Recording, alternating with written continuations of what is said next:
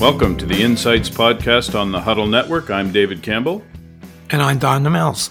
Well, Don, a very special guest, a very special treat for us today. We had an opportunity to talk to Dr. Donald Savoie, a professor uh, at the University uh, de Moncton and an expert on regional economic development.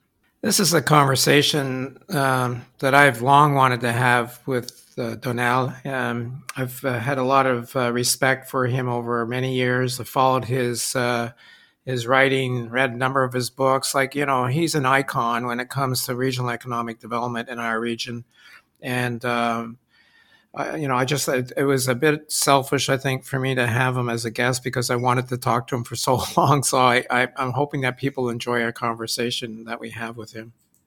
Yeah, he's got a new book out. I mean, it's that's something you can say about Donald Savoie every six months or so. But his new book is a biography of John Bragg, and we had a good conversation about that book and about Bragg, but also a broader discussion about the history of economic development in this region. And that's a topic that Donald knows a lot about and has very strong opinions about, and that comes across in this interview. Well, indeed, I, I would consider him uh, the historian when it comes to economic development in our region. And, and his uh, book on uh, looking for bootstraps is a must read, I would say, for people interested in growing the economy in our region. in fact, I would go a little further and suggest that, you know, um, this should be mandatory reading, either in late high school or certainly as part of university education it, it, for people uh, in this region. It really sets the context and provides some of the reasons why uh, we've trailed the rest of the country in economic development for a long time, including some national policies that many people do not realize harm this region from the early days of Confederation. And without understanding that, it's difficult to uh, look at solutions for our region and, and come up with good solutions. So uh, that is a book that I would highly recommend to anybody who wants to understand why it is we are where we are in economic terms in this region. Yeah, it's a good it's a good review of the landscape, as you said, going all the way back to pre-Confederation, uh, and it does lay out in very strong terms some of the areas where Savoie thinks that Canada has taken a really central sort of Ontario Quebec focus uh, to in some in many cases to the detriment of Atlantic Canada. So I agree with you. I'm not sure why that book is not more widely read, although it did get good, fairly good um, coverage. But uh, as you said, it'd be great if every high school student or at least a large share had an opportunity to read this. It's not a dense or deep, uh, difficult book to read. It's a fairly readable book, I found very readable and very interesting. Like I like I learned a ton myself, and I you know I'm I'm somebody who's had an active interest in economic development all my career, and uh, I found out things that I really didn't know or understand, and it, it really uh, filled in some gaps for me personally. So, really good book, and and by the way, um, you know um, he might be the most prolific author in Atlantic Canada. He's written, he told us more than 50 books, and he's got two new ones coming out next year. It's unbelievable how many books he has written. Yeah, like, I don't think people understand how prolific he's been as a writer. Yeah, and he handwrites his manuscripts even to yes. this day. so that's a, that's an interesting uh, uh, attribute. Uh, what did you think about the conversation around John Bragg? I, I'm particularly interested in the fact that he doesn't shy away from his his appreciation for these large tycoons, for Bragg, for Irving, for McCain.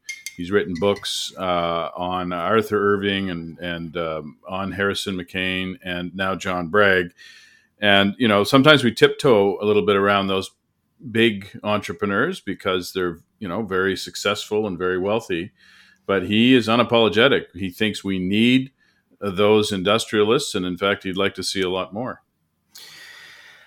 Well, I'm very glad that he wrote that book. You know that I've been uh, uh, pushing the Braggs for a few years uh, to have a book written about John and what he's done. I'm a big fan of his accomplishments. He's done things that nobody else has done. You know, we had him on our podcast. It was a very interesting and rare interview with a, an amazing entrepreneur.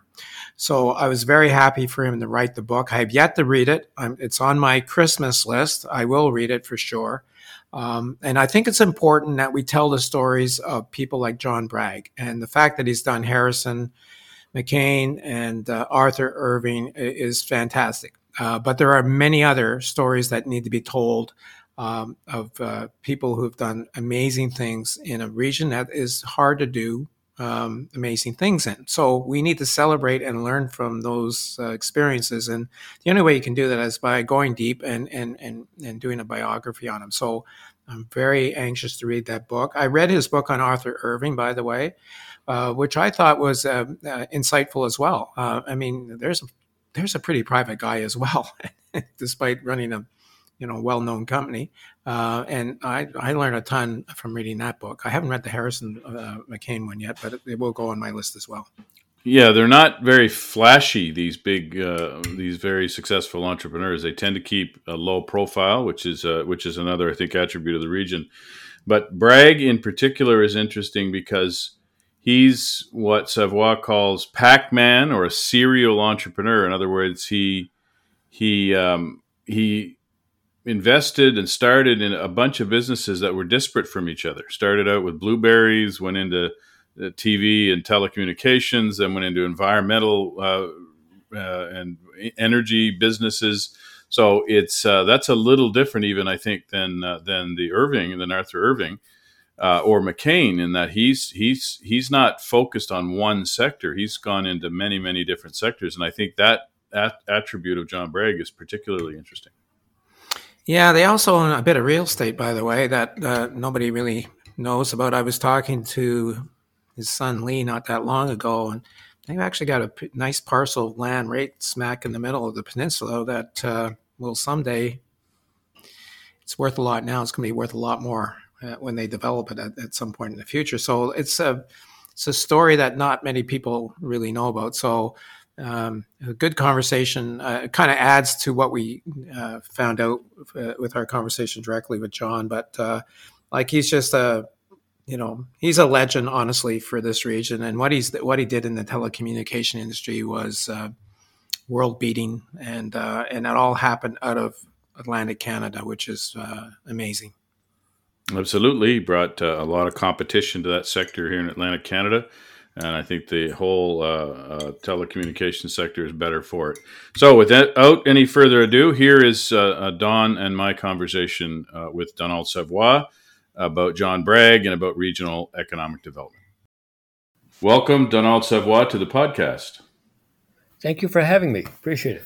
So, we're really glad you're here. Uh, Don and I are big fans of your work over the years. Um, I would say most of what you do falls into two themes. One is your passion for regional economic development here in the Maritimes, but you also write a lot and have a lot of books on the subject of good governance, good politics. Uh, you've written nationally on that subject. You have a national reputation on that front.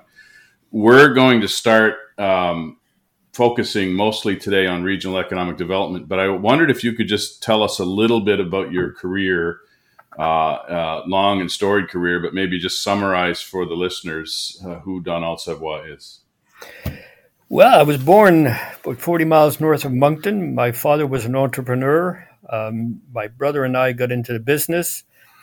Uh, after a while, my father turned to my brother and said, I think we're going to have to send Donald to school because I don't think he's going to cut it in the construction business.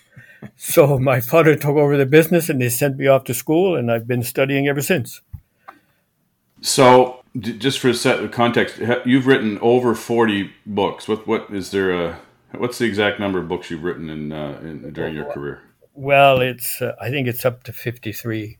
53 books. Okay, good. That's impressive. So, yeah, as I said, we want to start talking to you today about regional economic development in the Maritimes. Uh, you've written multiple books on the subject. Uh, one of your recent ones, Looking for Bootstraps, should be mandatory reading for those attending post secondary education. Uh, it, it that book we believe Don and I believe is is should be widely distributed in the region. It provides an important historical perspective on the region Uh, in your book, you refer to national policies that have hurt our economic prospects in the region. Can you give us a couple of examples of those national policies? Actually, I can give you a, a number of examples. Uh, let's start, you know, with Confederation itself. Uh, Nova Scotia was asked twice if they agreed with Confederation. Both times, Nova Scotia said no. New Brunswick had major problems, and in hindsight, the Premier of New Brunswick, uh, Smith, uh, saw through it and said, you know, we can't sign this deal. It's going to hurt. It's going to hurt the province. And so, when you create a federation, um, and I want to stress the point, we're the only federation in the world that doesn't have an upper house that speaks on behalf of the regions. We have an upper, we have an upper, uh, we have a senate that's there for sober second thought. It's a phrase that was coined by Sir John Macdonald. I don't think he was sober at the end of his life, uh, but it, it it it's neglected the regional factor, and it's not there for us. So if you look to the United States, if you look to Australia, if you look to Germany, if you look if you look to Russia, uh, they all have an upper house that speaks on behalf of their regions. We don't. So let's start in 1867. That was a raw deal. We were smacked uh, into line. Then go to national policy. The national policy, and no, you know, uh, K.C. Irving put it extremely well. He said, national policy, what it means is that Ontario and Quebec can just nudge their products down to the maritime provinces, whereas we have to haul ours up. And it makes the point. Now, I just, I'm just going to throw a figure at you. National policy, and this is important, it's subsidized per capita in Ontario, $15 a year subsidy to Ontario. We don't talk about that anymore. It costs Nova Scotia per capita every year $11 every year. Nova Scotia, uh, so, sorry, in Saskatchewan, uh, $28. So national policy clearly favored Ontario and Quebec at the expense of the Maritime and Western Canada. But keep going. The national war effort, the Second World War, uh, they built ships in Toronto. And the British and the Americans came up and said, it doesn't make sense. You should build ships in Halifax or in Saint John uh, because it was closer to the theater of war. In fact, building the ships uh, in Toronto was ill conceived because uh, a couple of times they were frozen out. They had to be repaired in Halifax. And so go on. Uh, 32 crown corporations were established during the Second World War. Not one, not one was established in the maritime provinces. They were all established in Ontario and Quebec. And it, it laid the foundation for a manufacturing sector that has boomed.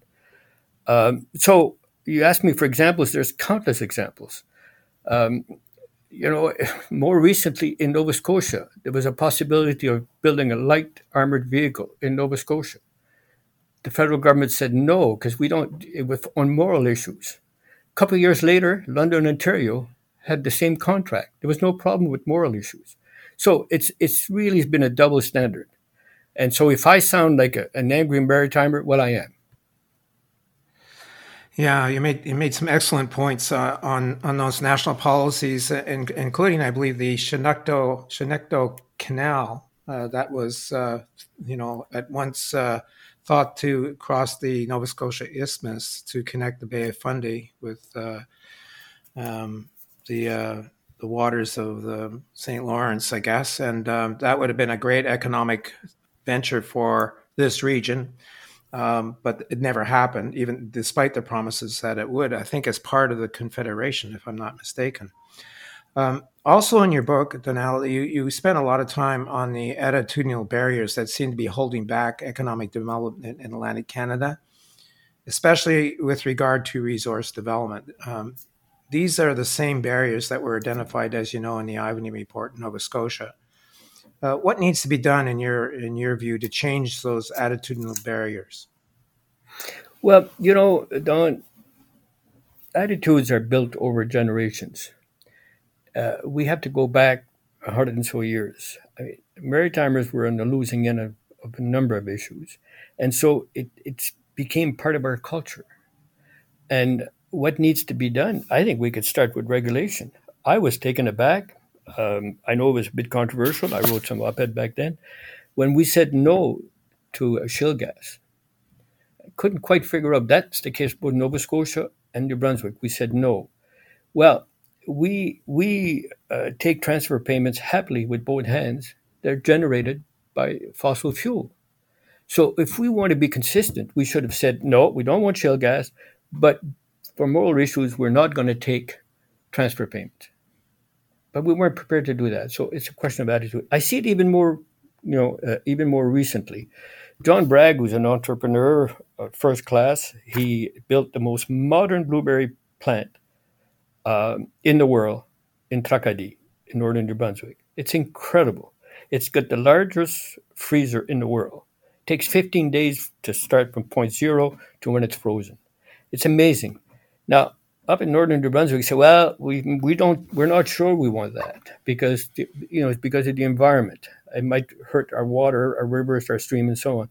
Of course, that's nonsense.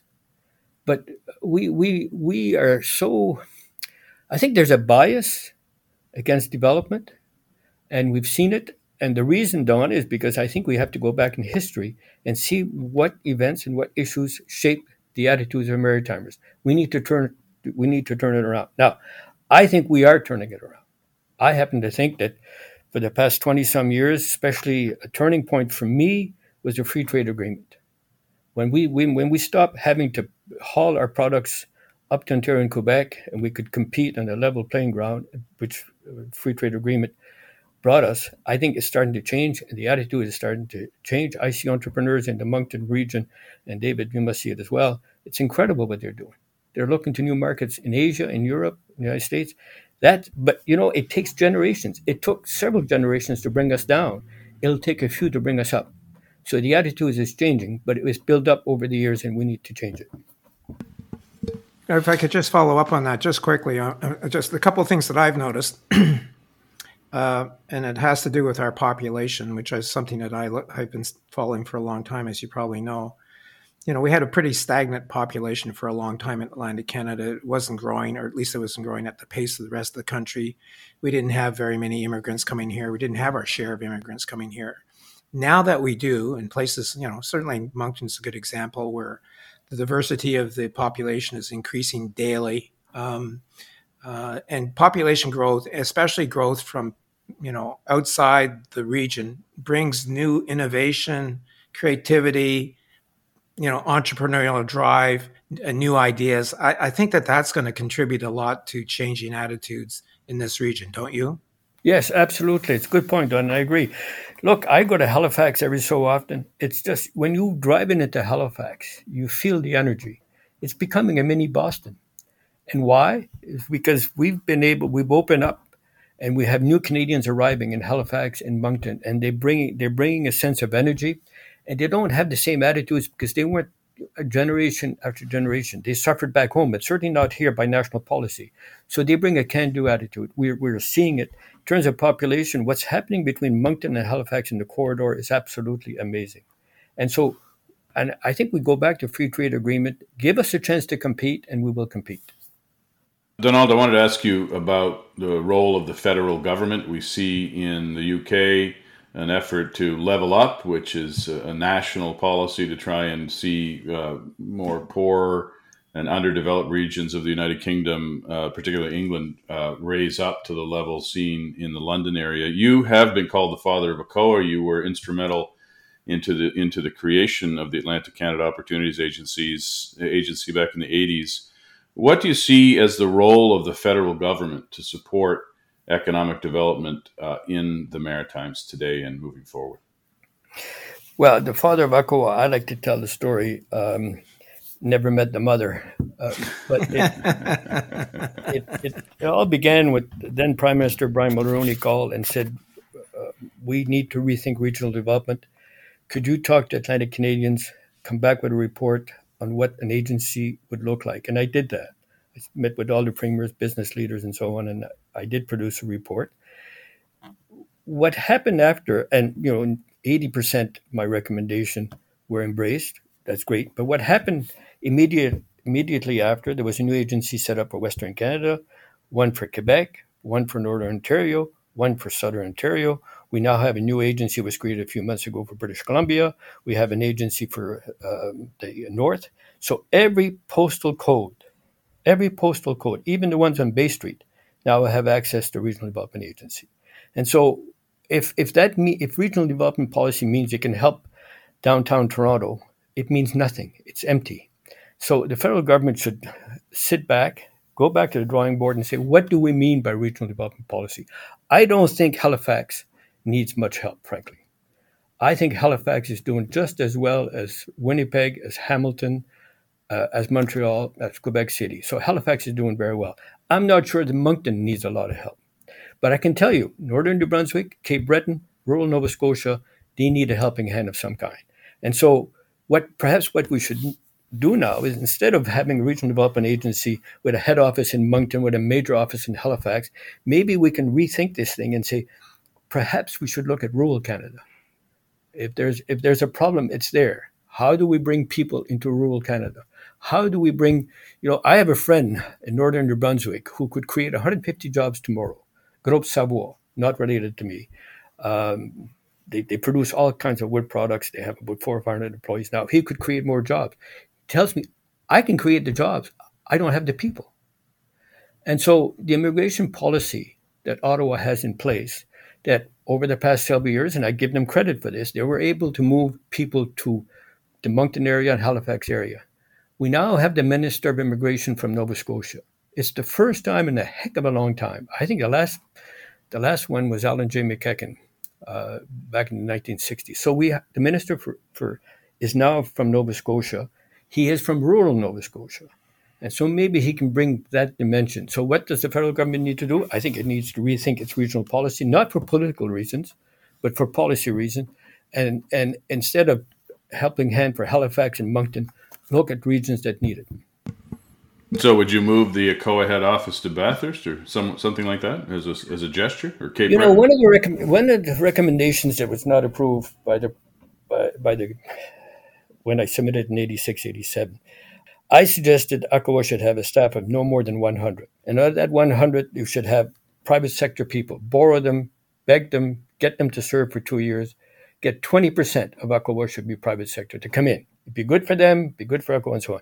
But if you go beyond 100, you're going to create a bureaucracy. Uh, sadly, I think that's where we are. We have we have an agency of 700 people, uh, downtown Moncton, uh, downtown Halifax. It's a massive bureaucracy. Uh, there are no private sector people there that I can tell, and, and so, uh, I, I, you know, what would we do?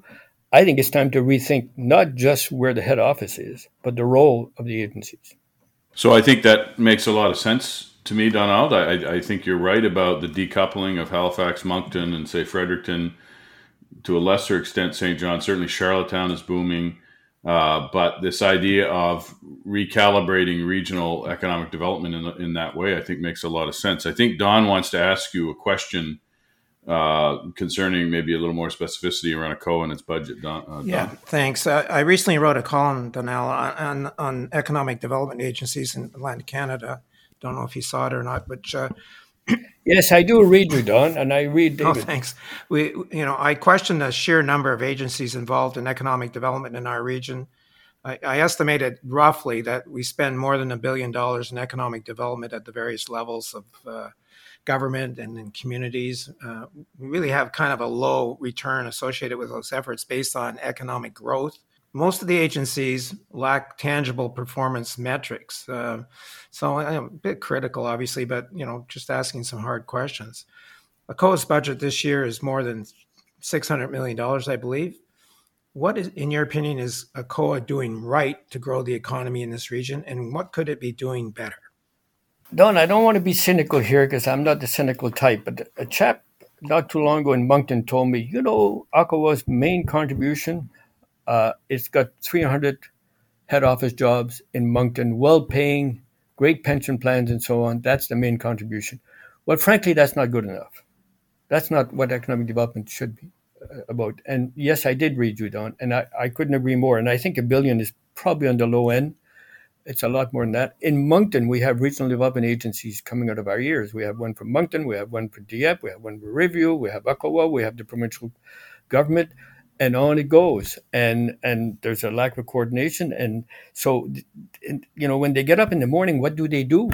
Um, and and so is there a need to streamline? Absolutely. Now, I hold up a bit of hope. I wrote an op-ed in the Globe and Mail and said that post-pandemic, there, there's going to be some tough questions asked because governments cannot keep spending the way that they're spending now.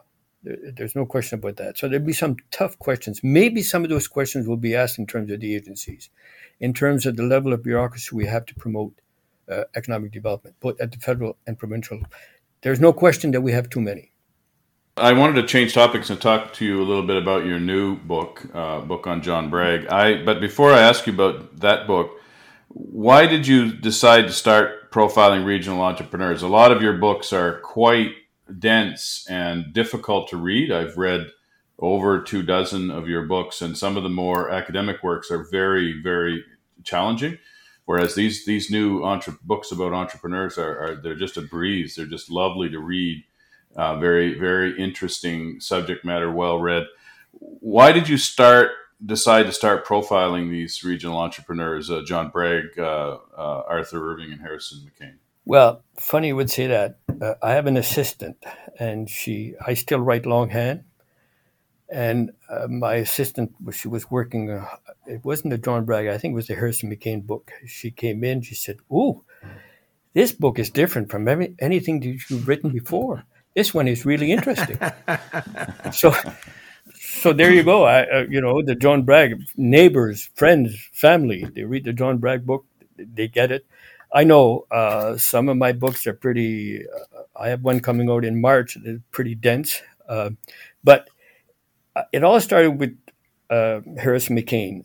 All three, I consider them friends. Harrison, I contacted him at, during the Meech Lake of debacle. And I said, Harrison, we Maritimers need to do something. Why don't I put pen to paper and I get a group of 10 or 12 people? You guys debate it, uh, sign it, and we make a statement. And Harrison, yeah, well, let Harrison say, yeah, let's do it. Uh, it was a fascinating kind of exercise because Robert Stanfield was on it and and Harrison McCain, and they had a major disagreement. Harrison said, We need an, uh, an effective elected Senate. Bob Stanfield was not for it. And so we had to come off at some kind of solve. And Harrison said, Well, I'll back off as long as we commit to studying it.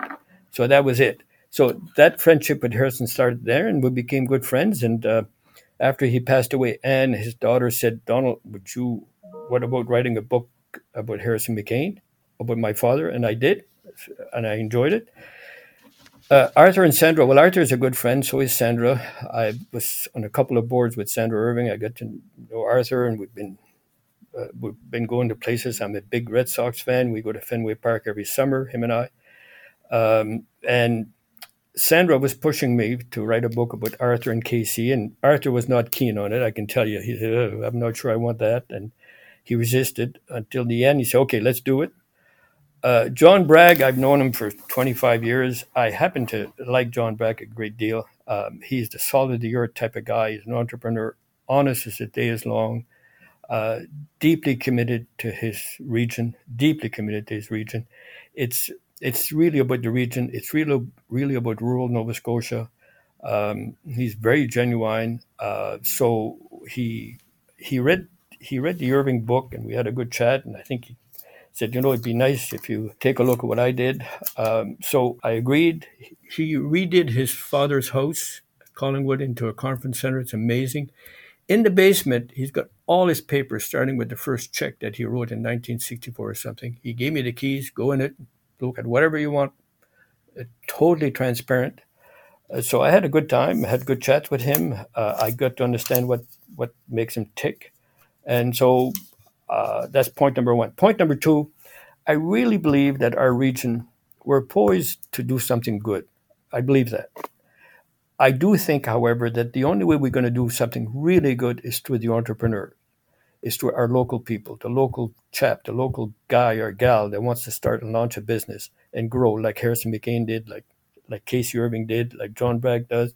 And what I find quite encouraging, I see a number of young John Braggs floating around and so I think the future looks promising. And for me, for our region to look promising, it's got to be the entrepreneur.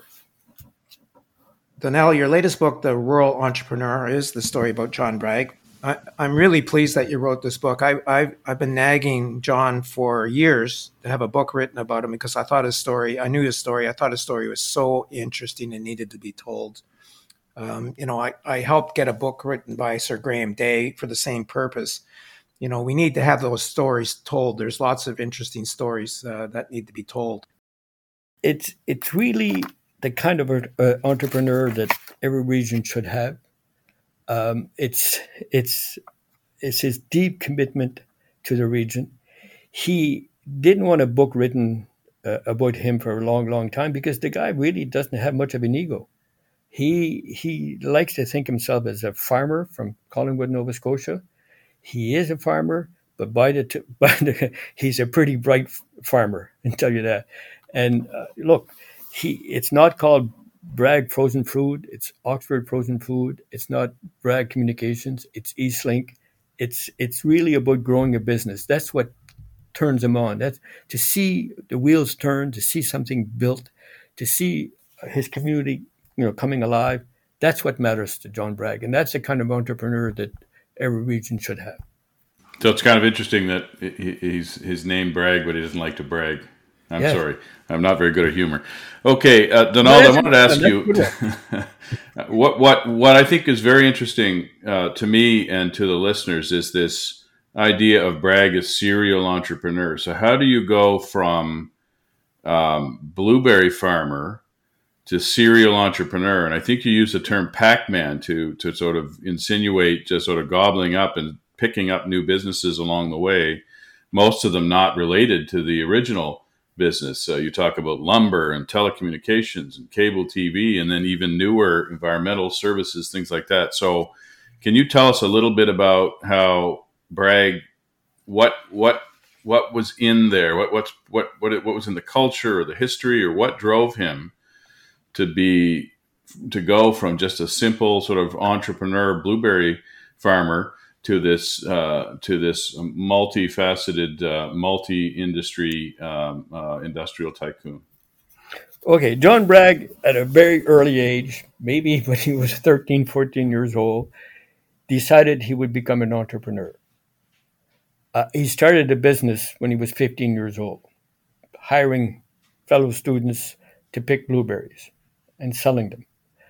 Uh, he went to Mount A, was offered a full time job, turned it down, went to law school. After a few months, he quit. And I said to John, Why did you quit law school? He said, Geez, I sat there and I looked around and everybody wanted to be a lawyer. I didn't want to be a lawyer, I wanted to be a businessman. So he quit law school, started a business back home, and he told George Cooper, who was in law school with him, uh, George said, You're leaving law school? He said, Yeah, I'm going to go pick blueberries. George Cooper thought he was nuts. He said, You're leaving law school to pick blueberries. And from day one, and I have to tell you, people may not know this, but it was a tough go. The first year he was in business, it was a there was a drought. The there was somebody that came by and uh, said to John, "You should look at a cable license in Amherst, Nova Scotia." So even when he was having some pretty serious financial problems, he took a gamble. He took a risk. Uh, people in Moncton, I recall, people in Moncton said, "Well, he got the license because he's a liberal." the reason he got a license, it was there was only one application in Amherst. That was John Bragg. That's why he got the license. So he grew that business. It was a tough go at first because he had to beg and borrow programs.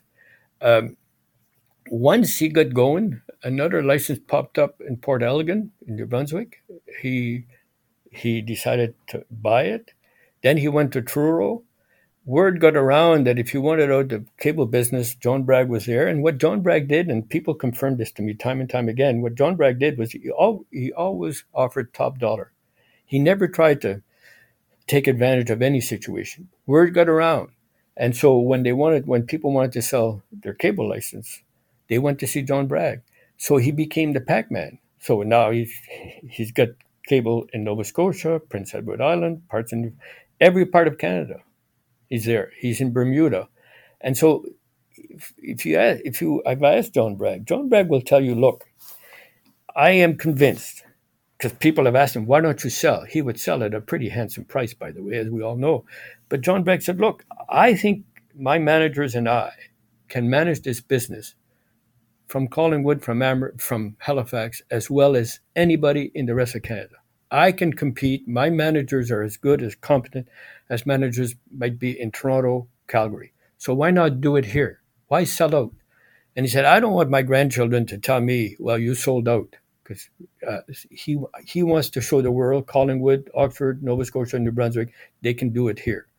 Uh, then he saw some opportunities nearby. Um, the windmill, he will tell you, there's not great money to be made uh, in women, but it came by and he thought, no, that'd be a good investment because A, it's in Nova Scotia, B, is good for the environment. So he went in. Um, uh, whenever, whenever an opportunity comes by, he will take a cold, detached look at it and said, yeah, it's worth the risk.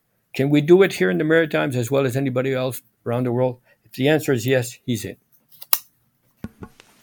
So in a way, he, he almost sounds like an early venture capitalist. So although not the same because he's actually running the business, but it based on what you just said, it, it's like he's he's sort of looking at different opportunities and seeing if he can make it work and make a profit at it. And even though it's completely different than the previous business he was in, you know, if he gets a sense he can do something there, he'll invest.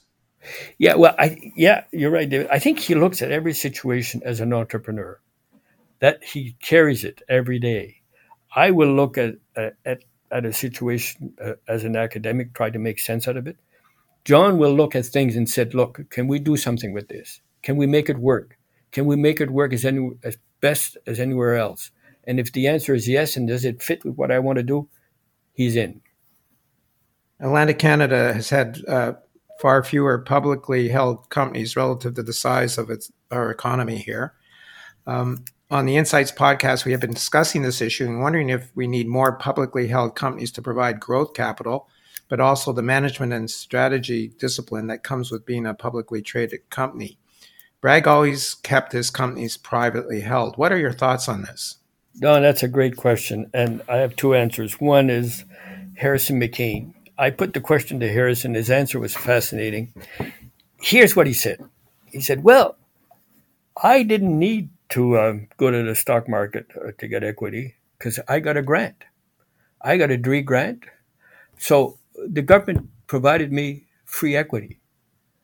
And I think the Harrison explanation applies to a number of businesses. When DREE was in the region, it provided a lot of equity. They didn't have to sell shares. They didn't have to sell part of, you know, part of their business to get a cash infusion. They got it, you know, from the government. And so that explains it in part. Second, John Bragg uh, would agree with you, Don, totally. In fact, John Bragg, in his businesses, has assembled teams uh, to buy stocks. And so they compete. And what John Bragg finds um, very helpful is that by studying a firm, uh, by studying a company, by getting access to their data and so on, you can figure out what makes them tick. You can figure out why they are successful. And so for John Bragg, begging borrowing what large private sector uh, firms do, and you can have access to their annual report, sure, you know, shareholder report, and so on. It gives you an uh, it gives you a leg up. So to answer your question, yeah, we should have more, but I think we've been spoiled by government grants in a way. Harrison McCain didn't need to go to the stock. He didn't need to sell equity. John Bragg didn't need to sell equity. The Sobeys did not need to sell equity. Irving did not need to sell equity. So there we are. Yeah, I'm actually doing a column on this uh, topic that will be out in a week or so. So um, um that's helpful. Thank you very much. Uh, also, in the Bragg bi- biography, you state that urban centers are the engine of economic growth, which I believe, and rural communities are the fuel. Can you elaborate on that relationship? Happy to, Don. Rural communities are not just the fuel, they're the food and fuel. We we we um, produce seventy percent of what we eat in this country. Rural Canada produces the food. Rural Canada produces the fuel. You know, windmills, even windmills, um, energy plants, they're all in rural Canada, all of them. I happen to think there's an urban bias in this country, a strong urban bias. Let me explain. Large universities are in are in, in urban centers. governments are all in urban centers. There's no there's no head office of any government in rural Canada. Um, businesses, the media, all national, all voices in the media are from urban centers. So there's an inherent bias, and we saw it in the last election. You know, there's a split in this country. We talk about Quebec national unity and so on. I think there's an urban-rural split, and I think what we need to think about is to have is to equip governments with rural lenses. Um, look, John Bragg told me the story when he built a plant in Collingwood. The regulation that was imposed on him were regulations that would fit nicely in Halifax, not in a rural setting. But try as he might to convince government officials in Halifax look, the water system, um, the fire system that you may have that may apply in Halifax cannot work in rural uh, in Oxford or in Collingwood. It didn't matter. They applied the regulations because they apply in the province, province wide. Well, the regulations make sense in Halifax. They don't in rural uh, in rural parts of Nova Scotia. So why not have rural lenses to say, well, you know, we, we may be able to accommodate rural businesses because they have different circumstances. So this urban bias is very strong, it's prevalent, um, and I happen to think that the challenge going forward is dealing with it, not having a regional development agency in every city in this country. Donald, uh, you and I have spent our careers trying to figure out why Atlantic Canada trails the rest of the country in terms of economic development. Um, you know, I, I, came to the conclusion that it was actually the the split uh, between rural and urban that was so different here that uh, held back our economy. And and then I later kind of figured out that one of the problems is that we didn't urbanize as quick as the rest of the region because our population stagnated and didn't grow for decades. Uh, as you know, I've been advocating for regional economic hubs that would help stabilize rural uh, communities across Atlantic Canada, realizing that you know most growth and population happens in rural setting, uh, urban settings. Even small ones like Bathurst, as an example, you know they're the most likely to attract and retain uh, people from outside to grow the economy. Uh, what is your opinion of using a regional economic hub strategy as a means of more evenly distributing economic prosperity across the region? Well, it may it may have a lot of merit, but I think you're right, Don. You know, in New Brunswick, fifty percent of our population is rural. We're just crossing the threshold now between urban and rural. Ontario did it in 1917, uh, and Ontario is eighty percent urban, and so yeah, we lag behind, and and it's clearly uh, urban areas have become the dynamic elements of the economy. My point is that that's fine. Let's not forget that the fisheries, agriculture is rural based. Yep. And uh, you won't grow much in Bathurst or in Campbellton, but you will grow something on the peninsula. Um, and so I think we have to find a way to blend um, our needs for food and fuel with uh, the growth that we are going to see, we have seen, and we are going to continue to see in urban areas. So the growth pole concept, yeah, it goes back to Francois Perroux in the 1960s when he started it. He said, you know, it became it became in fashion. Everybody grabbed onto it, including Canada. I think what happened is that being being politicians didn't have the patience or the time to let it work out. So after four or five years, well, this isn't this is not working. Well, actually, um, it takes more than four or five years for a growth pole to, to get really anchored. In fact, if you look at Halifax and Moncton, maybe that concept that was started in 68, 69, the early years of DREE was growth pole, maybe it explains in part why Halifax and Moncton is growing. So part of the problem is that politicians don't have the patience to see it through. There's an election four years down the road. That's what matters. If I were a politician, that's what would matter. But when you're looking at policy um, instruments, give it time. I think that makes a lot of sense. I think one of the challenges in New Brunswick is to decide what that growth pole is. So Campbellton, Bathurst, and Miramichi all would claim to be a potential growth urban growth pole for the for the Northeast.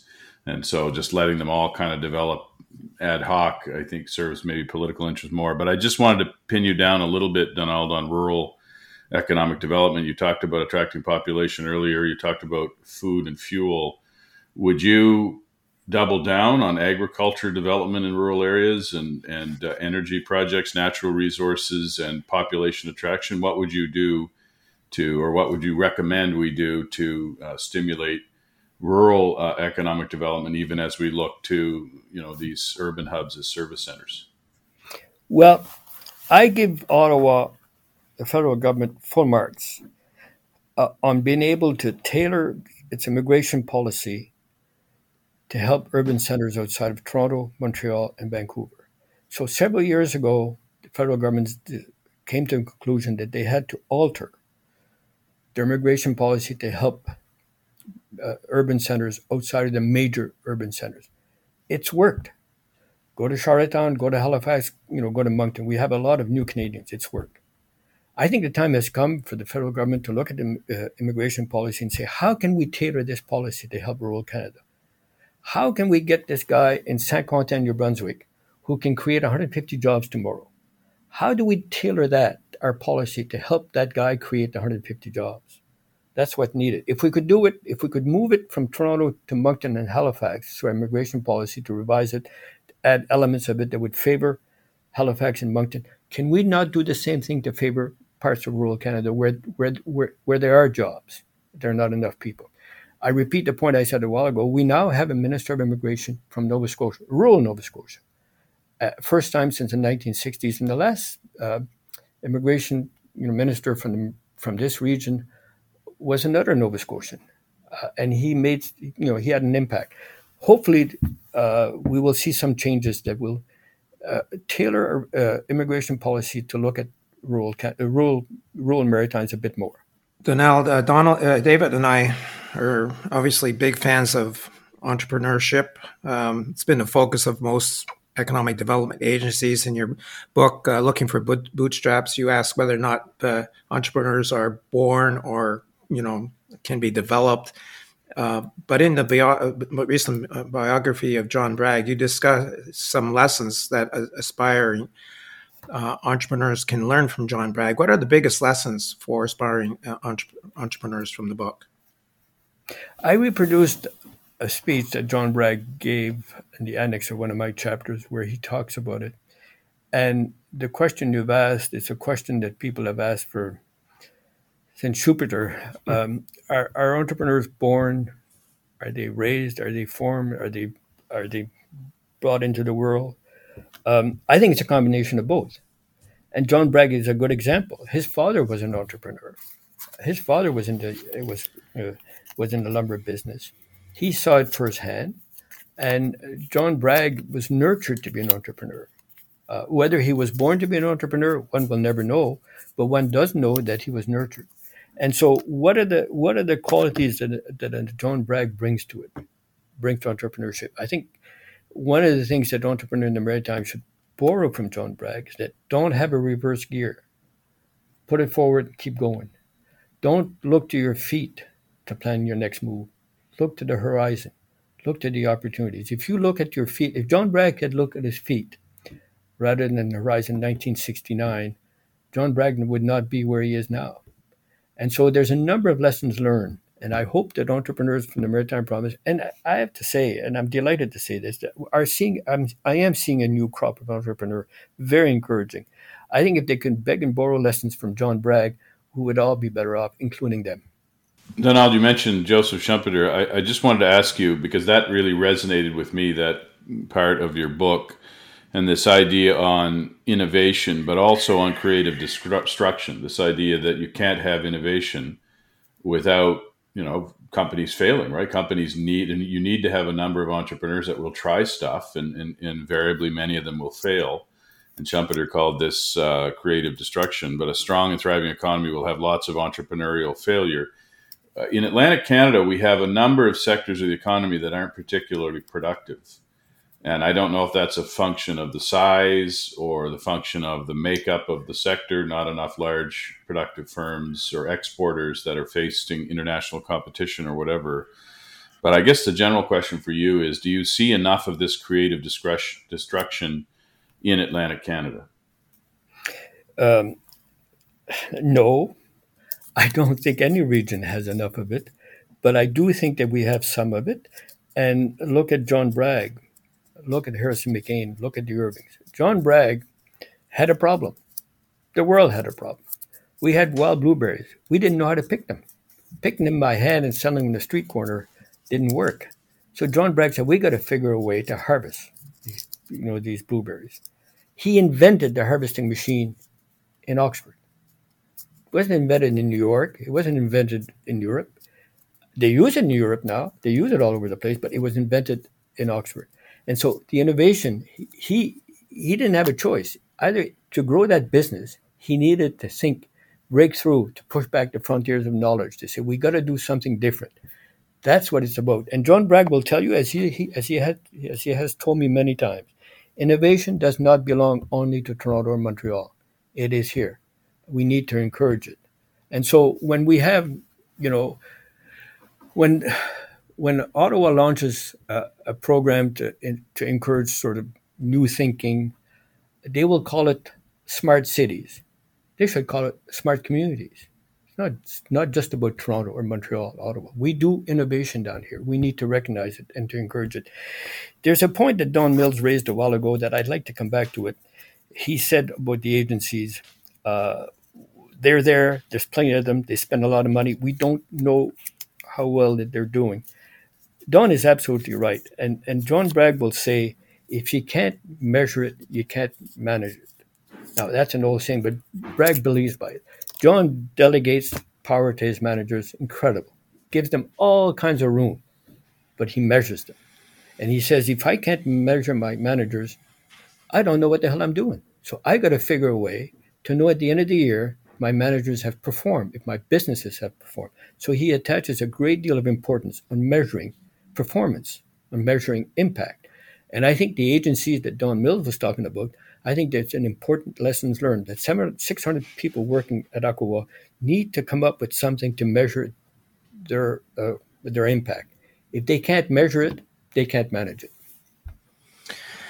Uh, just a couple of final questions. Uh, it's been a great conversation. I understand that the your your book has been sold out. The first run uh, has been sold out, so we're going to recommend that to others. But obviously, they have to be in the stores for them to buy it. So uh, I'm sure that's coming soon. Uh, so what's next? Uh, you mentioned that you're you're going to have a yet another book. What what what book is? what's the topic of that book? Well, in, in March, I got a book coming out. Um, it looks at four countries. It looks at the state of democracy in four countries France, England, US, and Canada. And it, it, it's prime ministers and presidents, how they've diagnosed what ails government and what kind of remedy that they've come up with. Uh, that's coming up. But look, I'm putting the final, I'm putting the final final touches on a on a manuscript that I think will be interesting. My assistant tells me, "Oh, this one is interesting," and what I what what I what I'm doing, and I'm I'm really enjoying it a great deal, is I'm making the case that Canada is a country of victims. Unlike every other country in the world, we are a country of victims, and I start with ourselves, Acadians. We were victims. Maritimers are victims. Quebecers see themselves as victims. Western Canadians, you know, see themselves as victims. Ontario sees itself uh, as a victim. Fair share, you know, fair share federalism, the loyalist influx, and so on. Um, and so then I go on and say, are we really victims? And I answer, Acadians are no longer victims. I'm not a victim. Do I look like a victim? Don't think so. Maritimers, are we victims? No, we're no longer victims. The free trade agreement, what we're seeing in Halifax and Moncton, we're no longer victims. Quebecers, are they victims? Huh, I wouldn't buy that for half a second. And Quebecers, you know, by playing the victim card, they got shipbuilding that was going to go to Halifax and Saint John into Quebec. They got the CF 18 maintenance contract that should have gone to Winnipeg. They got it in Montreal. So, Quebec, don't give me the story that you're a victim. Western Canada, I think they're victim to national policies. I do, I do recognize that. But in economic terms, they're not victims.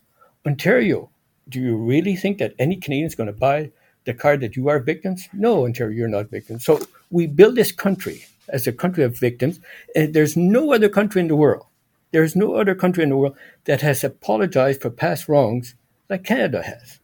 We've apologized to Chinese Canadians, Japanese Canadians, Italian Canadians, and the list goes on. No other country, no other country.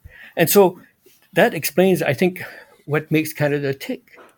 So I'm having fun with that book. That's what I'm working on.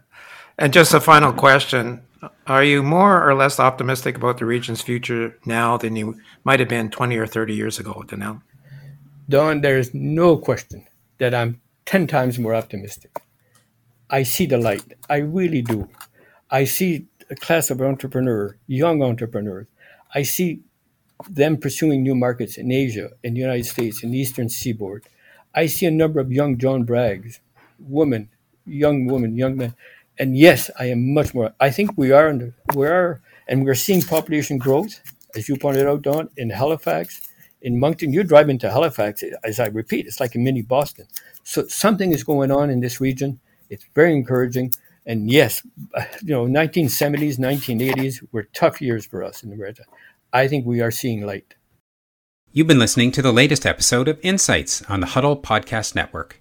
Mark Legier and Tyler McLean help produce this episode. You can subscribe to the show by searching for Huddle Insights on podcast platforms like Apple and Spotify.